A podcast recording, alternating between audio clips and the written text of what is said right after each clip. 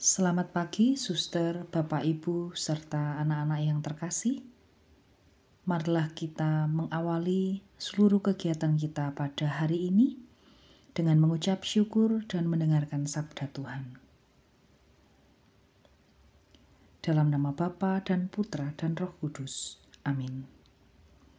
Allah Bapa yang Maha Baik, pujian dan syukur kami haturkan kepadamu atas istirahat semalam yang boleh kami terima, atas pagi hari yang cerah, atas udara segar yang boleh kami rasakan. Setelah ini kami akan mendengarkan sabdamu ya Tuhan. Bersabdalah, maka hambamu siap untuk mendengarkannya. Inilah Injil Yesus Kristus menurut Lukas. Dimuliakanlah Tuhan. Di bait Allah, tatkala mengangkat muka, Yesus melihat orang-orang kaya memasukkan persembahan mereka ke dalam peti persembahan. Ia melihat juga seorang janda miskin memasukkan dua peser ke dalam peti itu. Maka Yesus berkata, "Aku berkata kepadamu, sesungguhnya janda miskin ini memberi lebih banyak daripada semua orang itu, sebab mereka semua memberi persembahannya dari kelimpahannya, tetapi janda ini memberi dari kekurangannya, bahkan ia memberi seluruh nafkahnya. Demikianlah Injil Tuhan. Terpujilah Kristus. Suster, Bapak, Ibu, serta anak-anak yang dikasih Tuhan, Ketika kita berkelimpahan, memberi terasa begitu mudah. Kita pasti tidak berpikir panjang dalam membantu seseorang, sebab masih banyak yang kita miliki. Namun, di saat kita berkekurangan, memberi terasa begitu berat, sebab kita harus berkorban sama seperti janda miskin yang memberi persembahan dalam bacaan Injil hari ini. Janda tersebut memasukkan semua nafkahnya ke dalam kotak persembahan.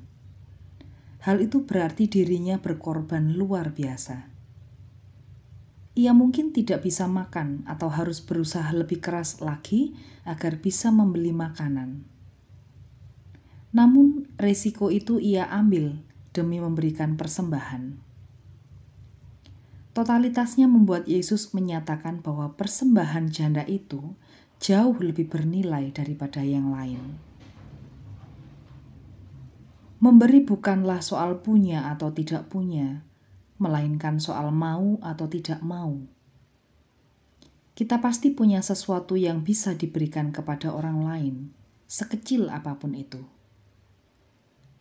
Ketika kita rela memberi, berarti kita rela berkorban juga.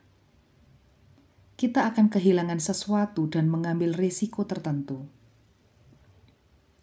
namun sadarilah bahwa tindakan kita tidak akan sia-sia. Yesus memperhatikan pengorbanan kita.